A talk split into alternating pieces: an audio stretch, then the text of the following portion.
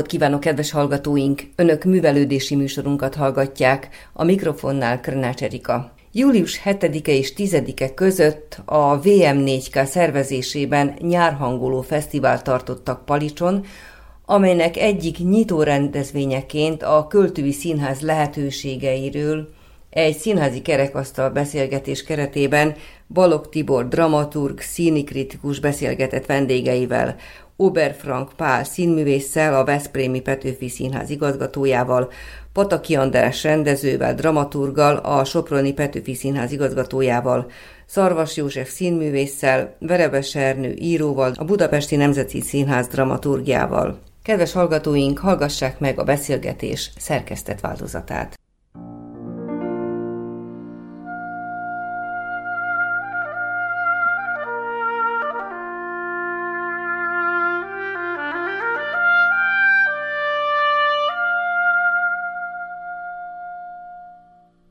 Ha költői színházról beszélünk, akkor, akkor tulajdonképpen költészet forog a fejünkben, azon gondolkodunk el, hogy mi a költészetben az, ami színpadra kívánkozik, mi az, amit, amit a költészetben dramatikusnak érzünk, tragikusnak érzünk, tehát valamilyen hangnemhez tartozónak, alapjaiban pedig, pedig azt mondjuk mégis, hogy költői. Tehát voltak éppen ezt a fogalmat az emelkedettségnek valamilyen formájában kellene itt a saját magunk mulatságára meghatároznunk.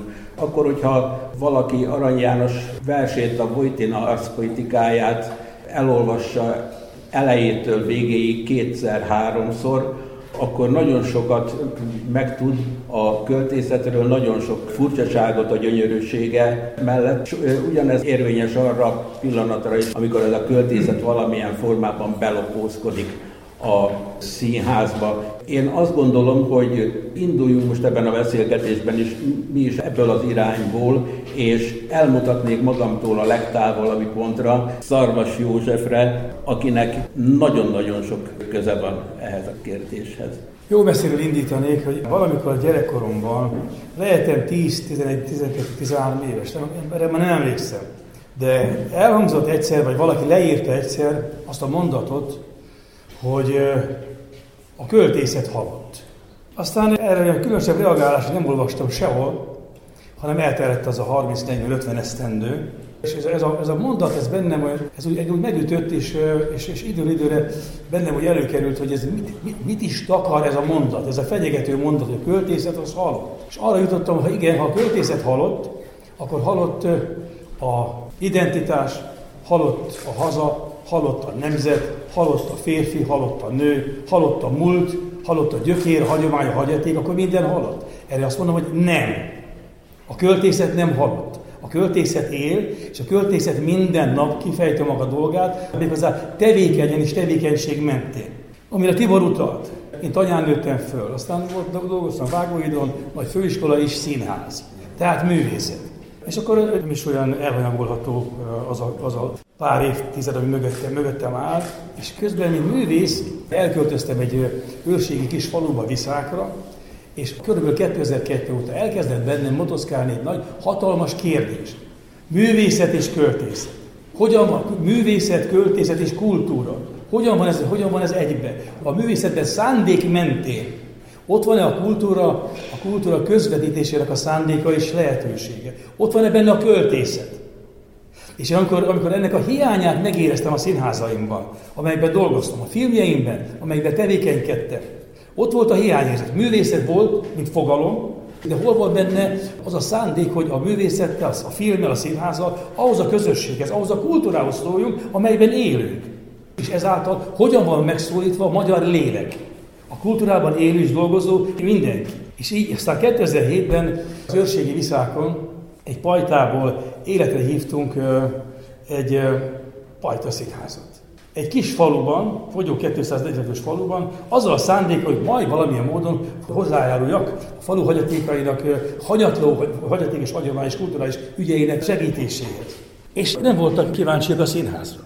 Nem érdekelt őket, mert a színház az nem az ő kultúrája, más dolga. De akkor én megkérdeztem magamtól, hogy akkor hogyan tudok segíteni mégiscsak. Mert ha már egy fogyó faluban vettem egy, egy házat, nem lehetek itt gyaraló és pihenő, valami dolgom kell, hogy legyen. És két év működés után, 2009-ben Kovács Gyulának köszönhetően porszombati erdész pomológus, aki már több mint 30 esztendeje menti gyűjti Kárpát-medence pusztuló őshonos gyümölcs hagyatékát közösség erősítő szándékkal.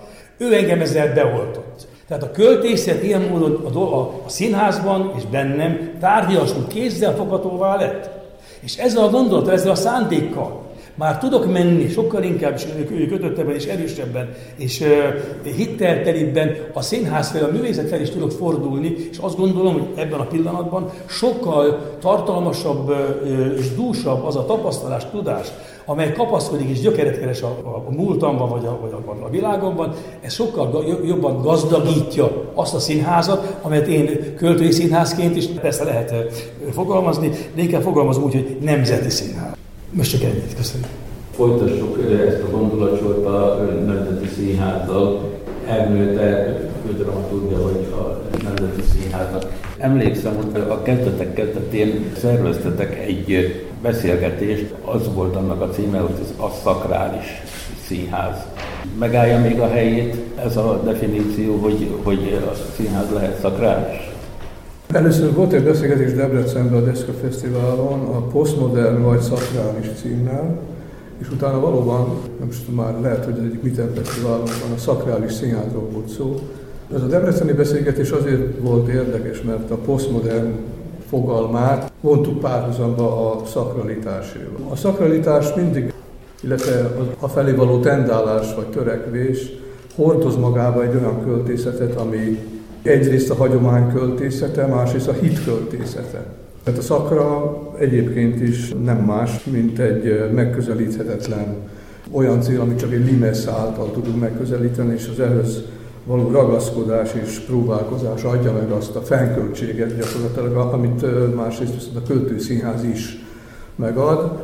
Igen, azt tudnám röviden válaszolni, hogy létezik még ez a szakra, illetve az az igyekezet, hogy ezt a fogalmat tápon tartsuk egy-egy előadás kapcsán, és hogy ez a szakrális színház, mint olyan, ne, ne csak a maga fennkölt elnevezésére, hanem igenis területesen, tartalmában, és a főleg megszállási módjában próbálkozzon egyfajta költői színháznak a megidézésével is.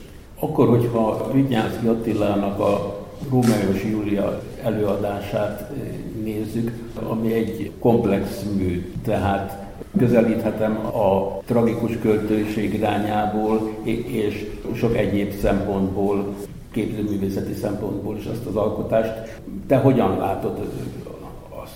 Én elég sokat dolgoztam Attilával, Vinyánszki Attilával, és az az ív, amit ő itt az előadásaival megalkotott eddig a Nemzeti Színházban is, korábban mondjuk nem annyira, de itt a Nemzetiben ez egy kifejezett irányzat volt, itt összpontosultak azok, a, azok az apróbb fogalmak, amelyeknek a pozitív interferenciája eredményezhet egy költői színházat.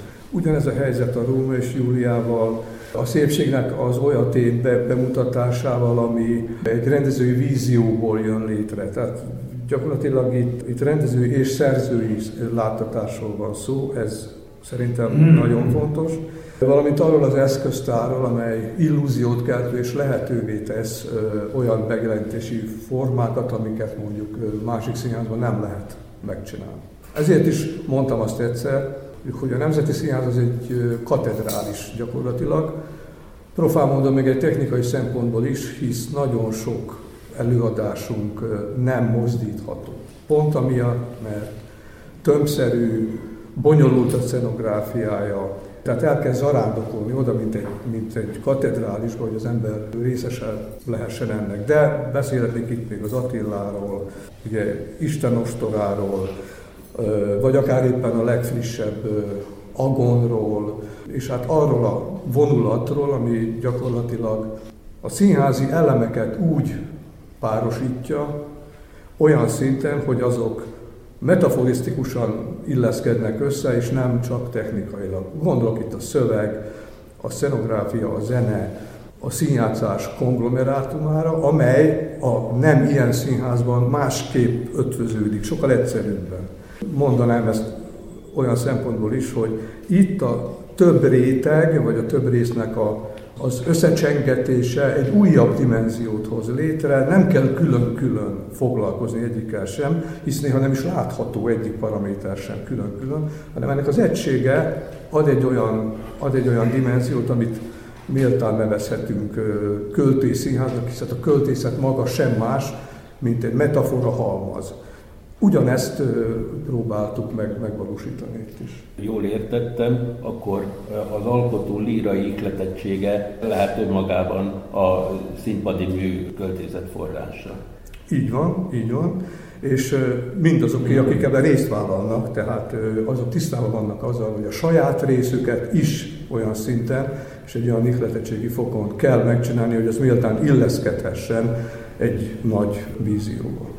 András, rólad szabad elárulni az ugye, hogy hittudományi végzettséged van, tehát a szakralitásnak eleve valamilyen fajta megfogalmazója tudsz lenni.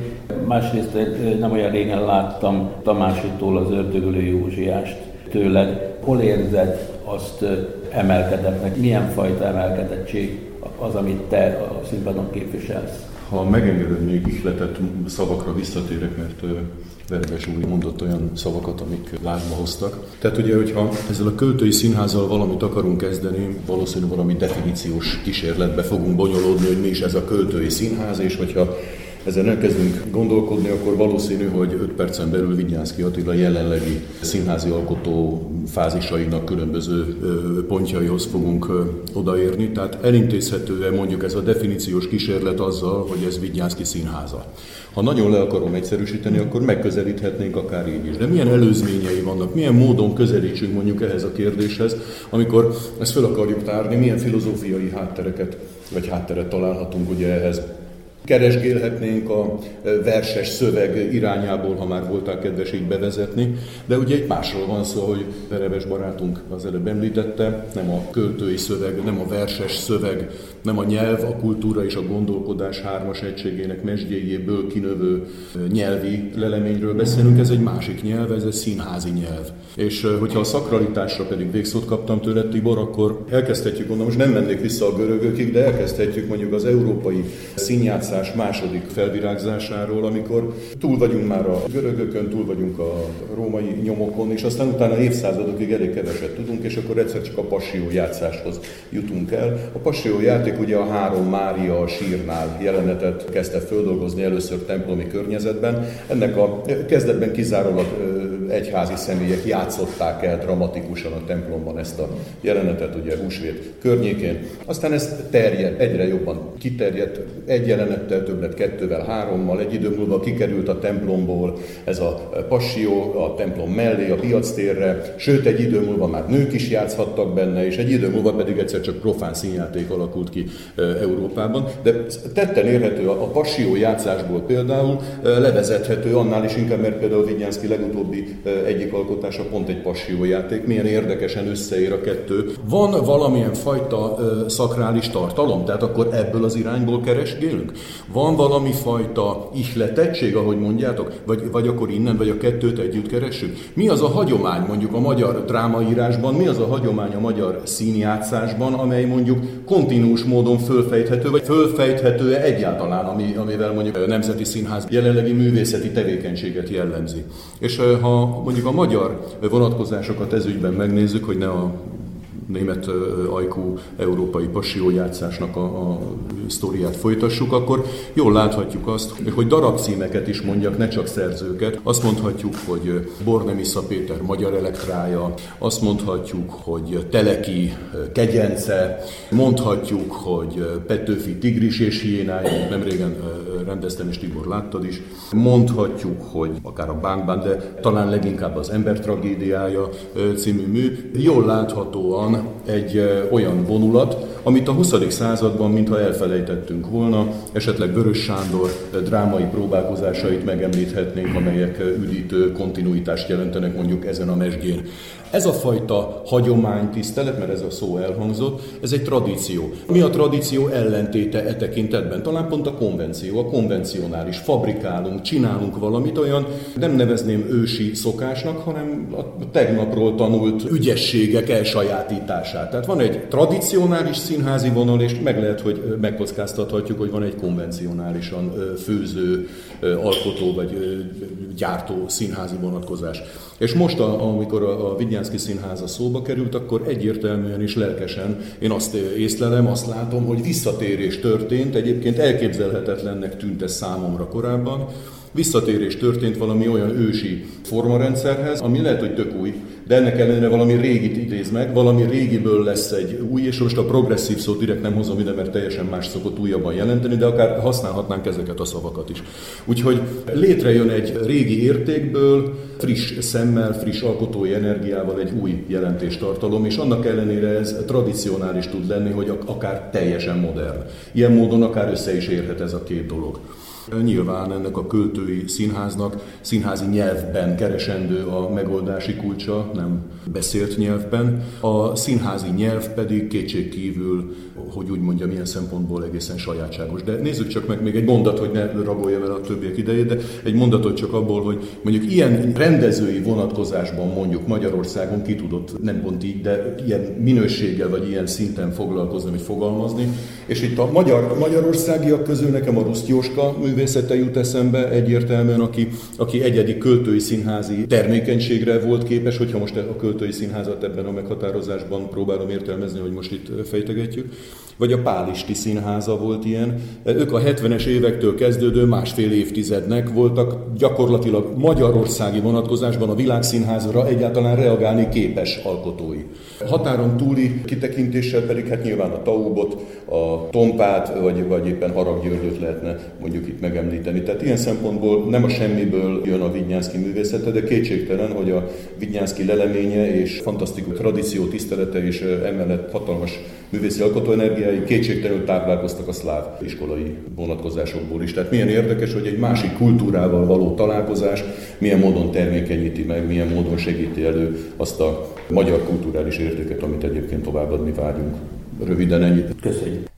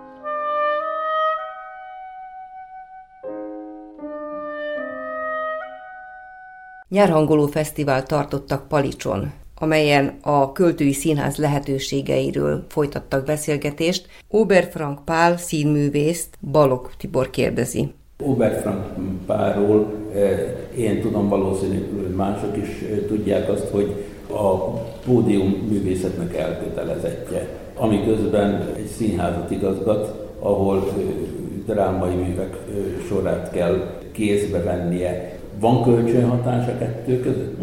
Úgy gondolom, hogy ez egy összetett ügy mindenki esetében, az enyémben is, tehát még itt hozzátetjük, hogy piarista gimnáziumban jártam, tehát egyfajta erős élményem van, még a reverendás tanárok, paptanárok tanítottak ott, amik Szettéren Budapesten, erős élményeim vannak hogy mondjak egy ismert nevet, Jelenics Istvánnal kapcsolatban nagyon komoly élmények vannak, amelyek valóban hát szakrálisak, mélyek és misztikusak is akár. És én is így sokat gondolkozom ezen, hogy mi ez egy költői színház, és mit jelenthet ez. Elég sokat töltöttem olyan színházban, ahol a színházról való gondolkodás az horizontális volt, semmilyen vertikális irányt nem mutatott. Tehát valószínű, hogy abban megegyezhetünk talán, hogy mindenképpen a költői színháznak van egyfajta vertikalitása, és nehéz nekem ezért, azért is erről beszélni, mert én elsősorban a realizmusból érkezem, illetve azt tanultam. Noha korábban Sík Sándor István király, meg Pázmány, ugye Somonyi Zoltán Pázmány, mindenféle ilyesmi darabok, meg a, a, talán említett ilyen, vagy még talán nem említett, de a jezsuitákon keresztül magyarra fordított, meg átdolgozott drámajátékok, vagy ilyen iskoladrámák is olyanok voltak, amelyben ott van, ott van egyfajta ilyen költőiség.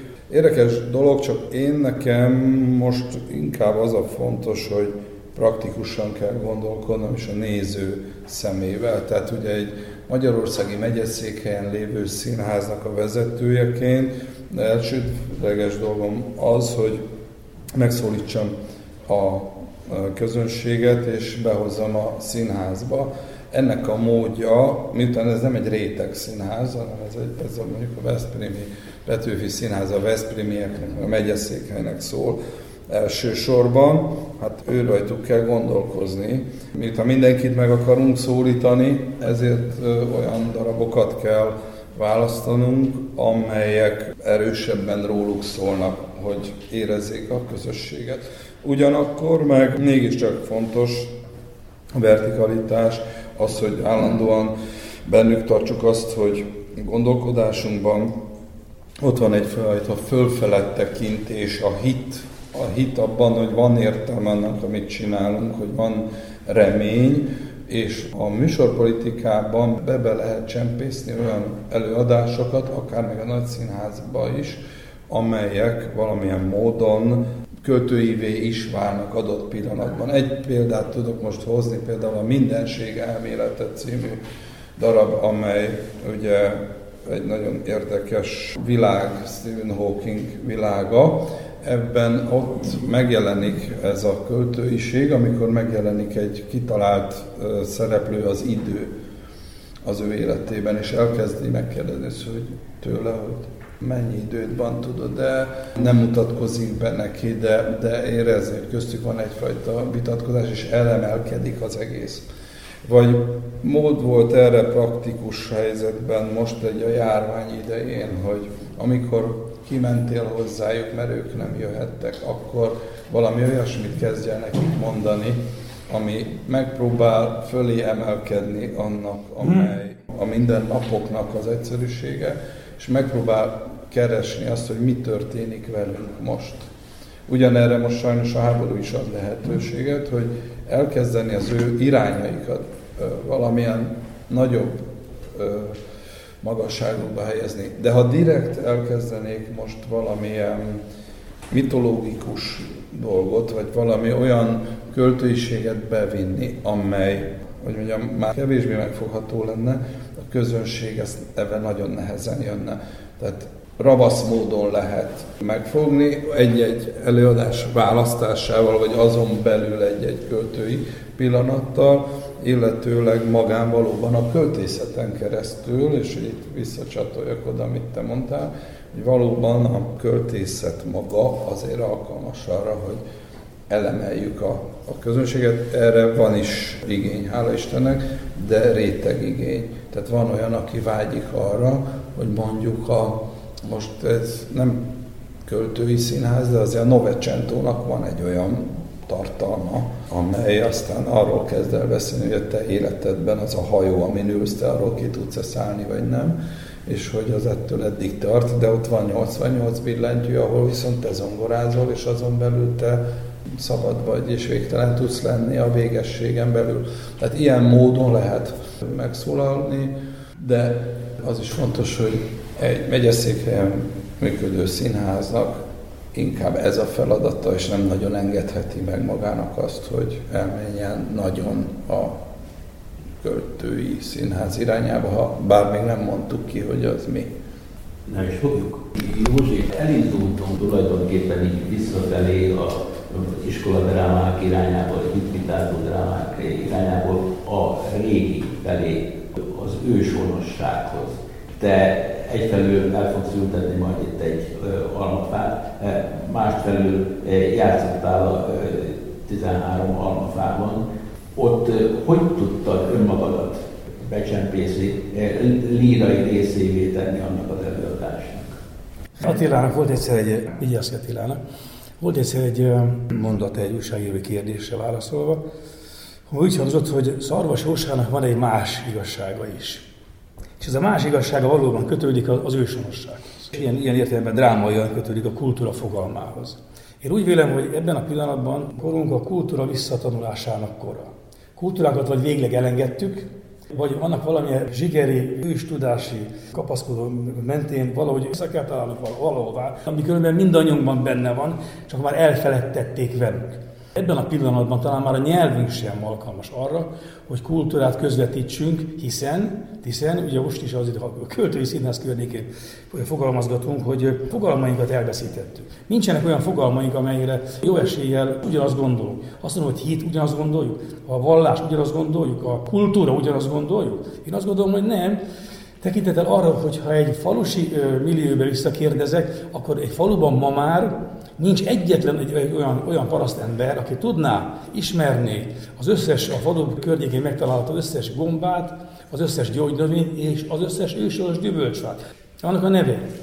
Amikor én Kovács találkoztam 2002-ben, akkor azt mondta nekem, hogy mentsük el Kárpát-Perence pusztuló őshonos gyümölcs hagyatékát, mert az szerinte nemzetépítő gondolat. Az ez egy vaskos megfogalmazás. És akkor nekem ezzel valamit, valamit valamilyen módon kellett kezdenem. Hála Istennek, hogy jó Isten adott erre nekem időt, hogy ezen elkezdek gondolkodni. Hogy tehát, hogy, hogy hogyan, hogyan van a, a kultúránk őshonossága, hogyan van az visszakérdezve, van-e arra szándék, hogy visszakérdezzük. Hogyan van ma a színpadjainkon kötelezőként a csongor és tünde, a, a bámbám vagy a tragédia, kötelező, hogyan van az, az, azokhoz való nézői viszony, a kötelező színházhoz, a kötelező költészethez, a csongor és tündéhez. Van-e, van-e kisgyerekben olyan fajta lelki kapaszkodó, vagy olyan fajta igény egy, egy iskolásban, hogy fölmerüljön benne kérdésként, hogy mi közön van nekem a csongor és tündéhez? Miről szól a csongor és tünde? Ki az a Vörös Marti Mihály? És mi közön van nekem ehhez? Tehát mi közön van nekem, és ez kérdésként merül föl, hogy mi közön van nekem ahhoz a mondathoz, hogy mentsük el Kárpát-medence pusztuló ősmas gyümölcs hagyatékát közösség erősítő szándékkal. És lett közöm. Mert körül kellett néznem a falumban hogy pusztul a falu, fogy a lakosság, pusztulnak az építményeink, pusztulnak az ősön a gyümölcsfány, azok nevei elmúllanak. És ez engem eltalált. Ez a gondolat bennem elmélyült, és 2009-ben létrehoztunk egy kertet, a tündérkertet, annak neveztem el, mert arra gondoltam, hogy kell valami, valami vonzó név ez a kerthez. Nem elég az, hogy gyümölcskert, nem elég az, hogy kert, amely már szintén már nincs, már gyümölcskert sincs, már a kertjeinket is elengedtük. Hogyan tudnám vonzóvá tenni közösségi erős szándékot teret? Tündérkertnek hívtam, neveztem el a mi kertünket. 2009-ben Ebben a pillanatban Kárpát-medence szerte van több mint 300 tündérkert, és Kovács Gyula gyűjteményében egy faluban emberek több mint 3600 féle gyümölcsfa van így elementve. 3600 nevű gyümölcsfa. És ez az, a, és, és ez az, az érintettség, amire Attila azt mondotta, hogy az arvasnak van egy másik igazsága is. Na de ez egy hozott igazság, ez egy kapott igazság, ez egy tanult igazság. Ezt én most, most tanultam, most tanulom, és most próbál meg átadni, és Attila talán ezt érezte meg, hogy nekem van egy olyan, van már benne olyan kiforrott visszakérdezői szándék és gondolat, hogy aztán beemelhető abba a költői színházba, vagy a drámai színházba, ami bár inkább drámai, mint költői, de, de költői is, a 13 almafában, ahol is elindult Trianonban egy, egy, egy, egy történet, akár egy történet, a múlt múltunkban nagy, nagy, nagy, nagy, nagy tragédia és drámája. Ott van egy kert, ott, van egy, ott volt körülte mindenféle háború, száz éve, stb. És van egy, ma 2022-ben van egy reménység, hogy az akkor elpusztított ügyeket, akár egy gyümölcsfát, ha elmentjük, eloltjuk, akkor visszakaphatjuk. Már rákérdeztél, akkor elmondom ennek, a, itt az a kis gyümölcs, az egy körtefa. Ez Petőfi körtefája. 1849. július 31-én Petőfi Sándor elment Székely keresztúrra, ott őt vendégül látták, háromféle puliszkával, majd egy költefa alatt elbeszélgettek vele, a költő eltűnt, soha többé senki nem láthatta. Ez a költefa, amely alatt beszélgettek, ez a költefa ami mindig áll. 200 éve áll keresztúron, elszáradva, Na de egy, egy, egy, egy rendes parasztember a szomszéd faluból átment, mert meghallott, hogy itt a körtefa alatt Petőfivel beszélgettek, arra a gyümölcsfáról egy oltóágat lemetszett, vadalanyba beoltotta, elültette, elmentette, visszaülte, visszamentette, Székely keresztúra is, és Kovács Gyula, pomológus, eltíz pomológus Magyarországon, porszolgaton ő is elment, lemetszett néhány oltóvesztőt, elmentette, vadalanyba oltotta, és nekem egy párat ideadott, hogy olyan helyekre vigyem el az üzenetet, ezt a költői üzenetet, a legendáink fontos üzenetét, ahol erre befogadó készség van, és ma ezt a költefát itt is el fogjuk ültetni.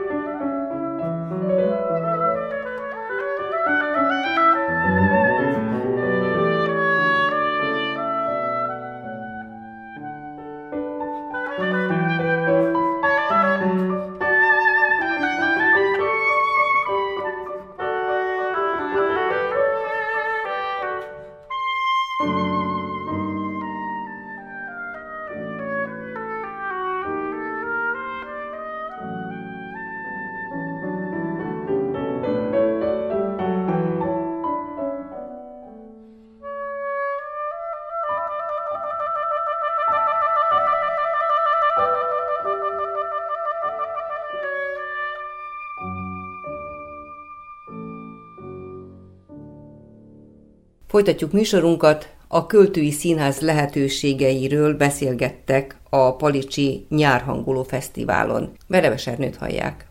Vannak olyan újrateremtési folyamatok a saját szívünkben, lelkünkben, amikhez folyamodunk, amikor múltat idézünk, amikor a saját múltunkat szeretnénk újjá éleszteni, és hát nyilván, hogy ez a fa ágacska is arról szól. Nem vagyunk itt okosak, itt újra mitoszokat kell, hogy teremtsünk, ami megint csak ismétlem hit kérdése. Valószínűleg onnan érezted, hogy ez hun, hogy egy nagyon őszinte munkafolyamat által próbáltuk felidézni azt a világot, és most itt nem csak a külsőségekre gondolok, nem csak a kosztümökre, a, a térre, a, ami ugye aréna-szerű, és nem csak arra az ősi szerelemre, és hát arra a halálra, amit úgy, ugye végül is Attilának el kellett szenvednie, illetve tehát ami a sorsává vált. Mi alkotunk visszafele képeket, és amikor költői színházról van szó, akkor is gyakorlatilag csak szavakat mondunk ki. Ezeknek a mögöttese, az ezekkel való érzelmi játszásaink és hát közelítéseink azok, amik újra teremtik azt, amit mi költészetnek hívunk, amit nem is nagyon tudjuk, hogy mi. Egy biztos, hogy ha kertről van szó, és párhuzamot kellene vonnom, tehát hogyha vadon és kert, akkor a vadonból kimetszett kert az körülbelül olyan, mint a, mint a mesztelen valóságból kimetszett költői világ. Valamiféle rendteremtés ez, egy olyan rendé, amelyet a saját fejünk fölé szeretnénk emelni, mert csak így létezhet.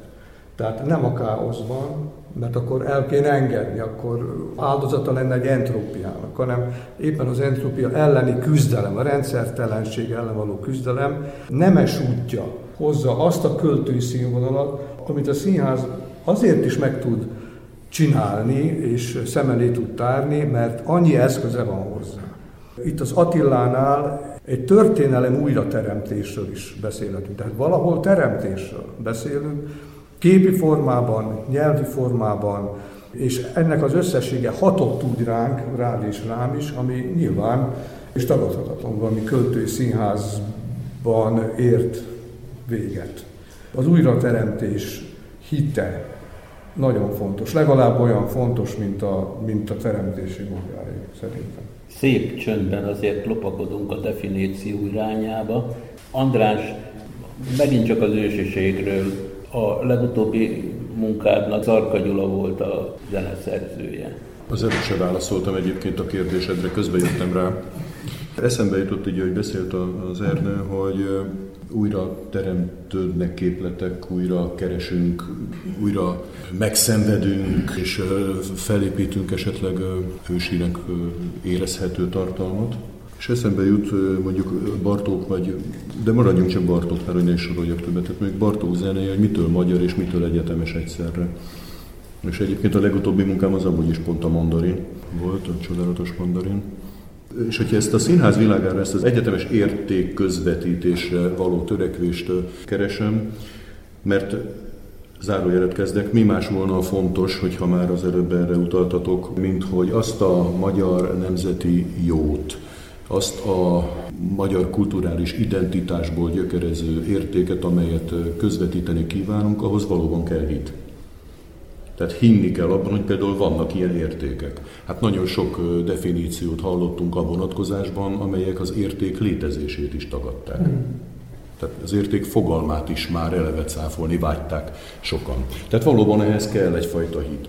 Zárójelet bezártam, hogy a színház nyelvére akarom ezt fordítani, és keresek hozzá mondjuk a világszínházból kapaszkodókat, akkor ott van mondjuk Tadeusz Kántornak a egészen különleges kalandja, a Viello Pole című előadás, ami az ő szülővárosának a neve, és akkor ezt a Viello Pole című előadást Kántor Firenzében csinálta meg olaszoknak, olaszokkal. Tehát tulajdonképpen egy lengyel téma, de mégiscsak egy egyetemes tartalommal. Itt sorolhatnánk. A Nemzeti Színház programjából számos ilyet tudunk mondani, hogy egyetemes érték magyar tartalommal. A magyar, a magyar kulturális kiindulásból egyetemes érték készíthető. Mi, mi lehet ennél nemesebb, mi lehet ennél fontosabb? Hát nem hiszem, hogy sok minden fontos le, fontosabb lehet ennél színházi vonatkozásban. És a zenére, mert ugye most nem mulasztom el, hogy a kérdésedre igyekezzek valamilyen szinten válaszolni, ugye újra teremtünk zenéket. És most nem, azt, nem is a szarkagyuszit hozom ide, bár arra is majd a végén egy mondattal szívesen reflektálok, amikor például a pergüntöt csináltuk, ami nem egy magyar téma amúgy, de Bartókot vettem elő, és az összes jelenet mögött, alatt, fölött ott egy muzsika szólt, egy zenekar játszott, egy prózai előadás született meg, abban éneklés nem volt, de mégiscsak a zene meghatározta az egésznek a, a létét. Varga Gáborhoz, aki annak a zenéjét készítette, aztán utána a zenekarával játszotta, én fölköltöztem hozzá két-három éjszakára, stúdiójába, és én konkrétan a Bartókokat fölraktam, és abból indultunk ki. Nem hiszem, hogy van ember, aki rájött volna, hogy ez Bartókból indult. De, de a, a, a hipotézisem a kiindulási ponton konkrét Bartók művek konkrét szakaszaira vonatkoztak. Ezt használtuk inspirációnak, és ebből az inspirációból jött egyfajta muzsika, ami nem másolata ennek a zenének. Kerestük a hangnemeket. Van egy rövid sztori ebben, hogy mondtam, hogy Ászmolban kéne a temetés alatt játszani. A Gábor perverzés játszott is Ászmol, 7B az előjegyzés Ászmolban. Játszott is Ászmolban azonnal. A hegedűs kolléga lekésett, mert cigarettázott kint, egy kiváló primás ember egyébként, a Kónyai Flóri, és jön, és én eljöttem az első sorba, ő már nem látta, hogy én ott ülök, és hallom, hogy milyen, milyen, mit csinálsz? Azt mondja a Gábor, ászmolsz, hülye vagy? Ez nincs a hegedű, nincs is ilyen hang, nem tudom. Azt mondja, az András mondta. Azt mondja, hogy de fenébe, mert játszunk game azt meghallja. Tudod, és akkor így lenéztem, mondom, szevasz, Flóri. Jó, és akkor szünetbe jött, hogy nagyon jó, nagyon jó szól. Milyen érdekes, hogy próbáltuk a hangulatait megtalálni ennek a muzsikának, a pont ott és akkor megszülető pillanatait. És akkor amikor kértem, hogy amikor, ki, amikor azt mondja a temetési beszédben a pap, hogy de mégiscsak volt értelme a levágott újú embernek az életének, mégiscsak egész emberként áll a teremtői elő, hogy a szakrális tartalomhoz egy mondattal visszatérjek, akkor mondtam, hogy menjünk át F-durba. Flóri már csak ennyit mondott, még ez is. Tehát magyarán ezek ilyen vidám pillanatok voltak, de mégiscsak a, a, a zenét használtuk arra, hogy valami furcsa ihletettségben valami újat csináljunk, és az új mögött semmi új nincsen, hiszen valami nagyon ősi és régi van a Bartók muzsika által. Szarka Gyulára, mert ugye a kérdésed ide vonatkozott, sokat dolgozom a Gyuszival, számos előadásnak írt már zenéjét, föl sem tudom sorolni, hogy mennyinek, a Tolditól, a Zentarok operáig, ha már éppen itt vagyunk a Vajdaságban, vagy most éppen a, a, az Ördögölő Józsiásnak, vagy éppen a Szent Ferenc darabnak, amit most mutatunk majd be, illetve már be is mutattuk elő bemutatóként a, az Isten komédiás, a című Katona drámának a zenéjét is ő írta. Úgyhogy ennek a fajta alkotói létezésnek, amit a Szarkagyuszi hoz, ennek is van valami furcsa ősisége egyébként a, a kifejezetten harmonikus mi volt a mellett. Nagyon érdekes, hogy felfedezhető benne a hangzásban valami fajta elementáris őserő a jó Isten tudja, hogy, hogy hogy szerveződik. Tehát nem tudom, hogy erre lehet-e képleteket gyártani, azt hiszem, hogy egy állandó megújulásra való törekvés az, ami, ami újra teremtheti ezeket a, ezeket a dolgokat. Tényleg nehéz definiálni, azt hiszem.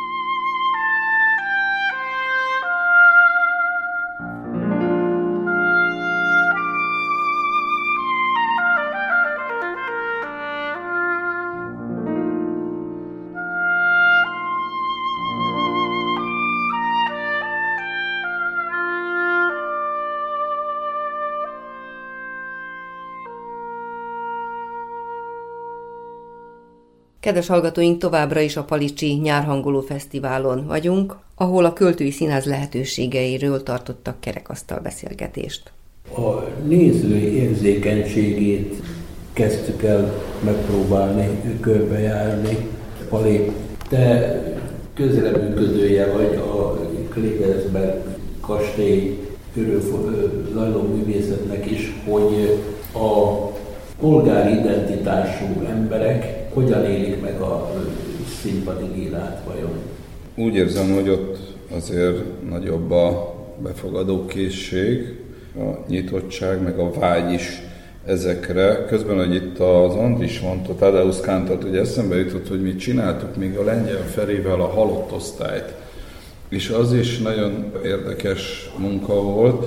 Aztán eszembe jutott még a Honeggernek a Johanna Mágián című nagy szabású darabja, és közben eszembe jutott még a Pirinszki, akivel foglalkoztunk most, ugye az évforduló kapcsán, meg most is foglalkozunk, akinél nagyon közel áll már ez a költői színház, a költőiség, de ott is, ha belegondol az ember, mindig azért van ez, mert valamit, amit ismerünk, egy másik szinten próbál megfogni valami rituális úton is akár, és olyan mitoszokat megérintve, megszólaltatva, amelyek mindegyikünk számára már, már ilyen zsigeri szinten jelenik meg. Tehát amikor mondjuk a Pininszki azt mondja, hogy kinyitja meg a betett könyvet, kiszegi meg a töretlen időt, lapozza fel hajnaltól hajnalig, emelves ledöntve lapjait, az ismeretlen tűzvészében nyúlni, kimerészel közülünk,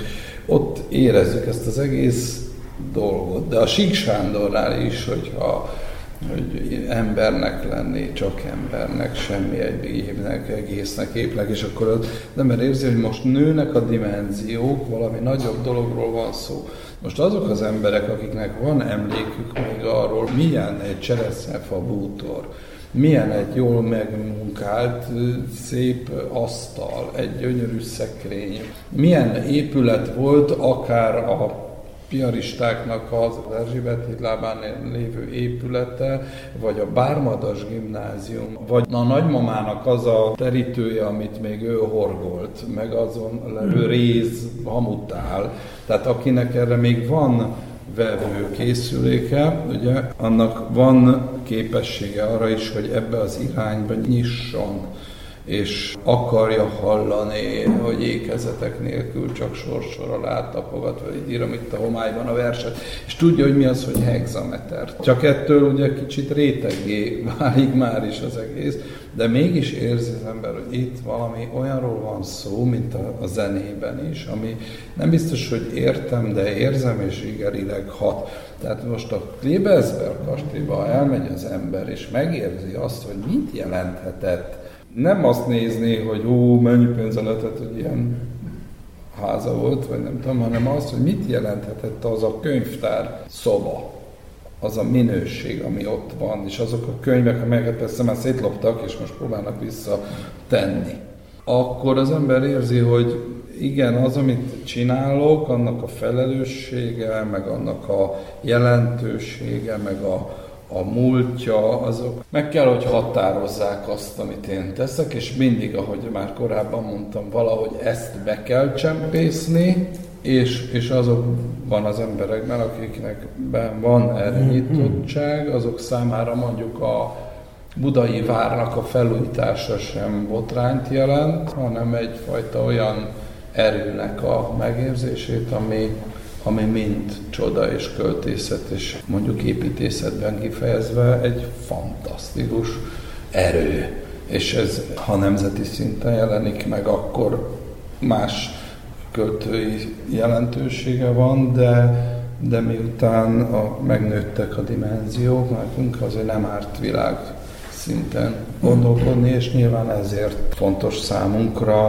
mondjuk egy Peter Brook, aki előtt most azért fejet kell hajtanunk, vagy olyan nagy alkotók, akik ezt egyetemes szintre tudták emelni, ezt a fajta gondolkodást, amin érezzük attól, hogy így megnőtt ijesztően tulajdonképpen a világ számunkra, mert amikor azt hallott, hogy Buenos Airesben megjelent a járvány, és tudod, hogy két hét múlva már a nyolcadik kerületben lesz, akkor azért megijedsz egy picit, nem? Hogy uha, itt azért a világ az, az valami egészen elképesztő sebességekben van. Szűkül. És igen, és, és szűkül, és hogy ez, ez itt van. Csak erről nagyon nehéz ugye beszélni, és ezt jól színpadra vinni, meg megfogalmazni. Mondtad, hogy ez valamit. A költészet megélése közben nekem, ha már művészet és színházművészet, nekem, nekem egyre inkább csak és kizárólag a tragédia jelenik meg. Korunk, amely, amely a kultúráját kész és képes eh, elengedni, az tragédia. És ez a tragédia, mint alap, mint kiindulás alap, mint, eh, mint egy, egy utolsó és egyetlen végzet és reménység, abban tud, abban tud egy faluban megszületni a költészet, ilyen, ilyen módon, hogy a gyümölcs sajjon belőle. És a színházak pedig azt gondolom, hogy nem csak ideológiát kell tudnia befogadni, és azt a mentén gondolkodni, irányzatokról és izmusokról, hanem a, hanem a saját kulturális tragédiáján belül kell tudni valamilyen módon hozzászólni a korunkhoz. És, igen, és azt gondolom, hogy a kultúrák elengedése a korunk egyik legégetőbb tragédiája, és amely a művészetnek, a színházak szerintem bármilyen módon feltétlenül foglalkoznia kell. Bocsánat, ez kapcsolódva az jutott eszembe, hogy valószínű, hogy ha van felelősségünk, most például ez lehet felelősségünk, hogy azokat a mítoszokat, vagy kultuszokat megfogni, és fölemelni, és, és ragaszkodni hozzá, amelyek az önazonosságunkat erősítik, vagy a keresztény is létünket. Mert hogyha mi elveszítjük ezt, akkor van, aki a helyünkre álljon, boldogan fog minket letolni erről a térképről. Egyszer megéreztem ezt a Nagykároly apát kanonok, aki a Veszprémi Bazilikának a plébánosa, ő időként meghív társaságokat, néha engem is, egy-egy ilyen körülbelül ennél kicsit nagyobb asztalnál így csak enni, vagy csak együnk egy levest együtt. Én ott éreztem meg először, hogy te jó Isten, mert a családról már lemondunk, mert meghalnak, meg szétesik, meg de milyen jelentősége van ezeknek a rítusoknak, hogy oda mész, viszel valami ajándékot, kinyitsz egy, nem tudom, bármi, egy málna szörpöt, az is lehet, és együtt elfogyasztatok egy ebédet. Hogy ez, ez az apró dolog is mennyire, mennyire fontos. És hogyha mi nem találjuk meg ezeket a vagy nem elevenítjük föl újra ezeket a rítusokat, és mutatjuk azt, hogy de ehhez ragaszkodjunk, szóval ez a részkilincs a mi részkilincsünk, akkor tényleg feladjuk saját magunkat. Tehát, hogyha mondjuk, még mindig nem mondtuk, hogy mi a költői színház, de ha van feladat, akkor pont lehet, hogy valami ilyesmi, hogy a benyúlni a mélyre, a zsigerekbe, és ott valamit felmutatni, csak úgy, hogy azért közben az fogyasztható legyen, és ne valami lila köd, mert akkor meg megint csak most már, megy. már mondtad is, amit ami a színjátszásban nem költői, az atipikus. És akkor ezzel, ezzel így, így, így voltak éppen egy, egy, a, a beszélgetésünk alapján egy, egy definíciót le lehetne szűrni. Valahol olvastam egy meghatározást, egy szó, szó, szó összetételt, hogy paraszt, parasztpolgár. Ez, hogy, ez, hogy mi is ez, mi is. És azonnal kaptam rá egy dörgedelmes választ, hogy valami vagy paraszt, vagy polgár. Olyan nincs. És akkor elkezdtem utána, utána olvasni, és elkezdtem belegondolni abba az én helyzetemben, hogy mi történik a világunkban, amikor, amikor a, visszákon ebből a fogyó kis faluban elkezdett működni a, a Pajda Színház, az én, az én akkori polgármesterem valamit megérzett, és azt, azt találta mondani és terjeszteni, hogy szarvas megosztja a falut. És akkor itt kúszott be benne hozzám az a bizonyos parasztpolgár gondolatom, amelynek a lényege az az, hogy egy paraszt ember, aki már, aki már belakta a közösségét, megismerte, tele van újító szándékkal, az próbálja meg úgy, úgy ahogy a, a, a közösségében benne marad, és próbálja meg úgy frissíteni, hogy a saját gondolatok köré embereket gyűjt, új közösséget teremt. És ebben a pillanatban azt gondolom, hogy Kovács Gyula, aki ezt a, a, a, a popológiával elkezdett így módon közösség erősítő szándékkal fog, fogalmazni, hogy igenis, mintha elkezdenénk, elkezdenénk, elkezdeném én magam is ezt a bizonyos paraszt polgár gondolatot, amelyből a polgárt is kiírtották, a parasztot is kiírtották, legalábbis az, az előző és a mai korunk is nagyon sokat tesz ennek érdekében. Végül mégis csak megvan bennünk a szándék, hogy, hogy parasztnak lenni és polgárnak lenni fontos kötődés, ragaszkodás, földhöz, asztalhoz, kilincshez, férfihez, nőhöz, anyához, apához, nagyapához, a hagyományunkhoz, a hagyatékainkhoz, a tudásunkhoz. Ilyen értelemben én magam azt, gondolom, hogy ezt művészként is, és városi lakóként is, és vidéken élőként is, ezt a paraszt és a polgár gondolatot bennem, legalábbis én megpróbálom magamban készfogásra bírni. Vagy sikerül bennem. A Palicsi Nyárhangoló Fesztiválon a Költői Színház lehetőségeiről beszélgetett Balog Tibor dramaturg vendégeivel, Oberfrank Pál színművésszel, Pataki András rendezővel, Szarvas József színművésszel és Verebes Ernővel a Nemzeti Színház dramaturgiával. Köszöni a figyelmet a szerkesztő Körnács Erika.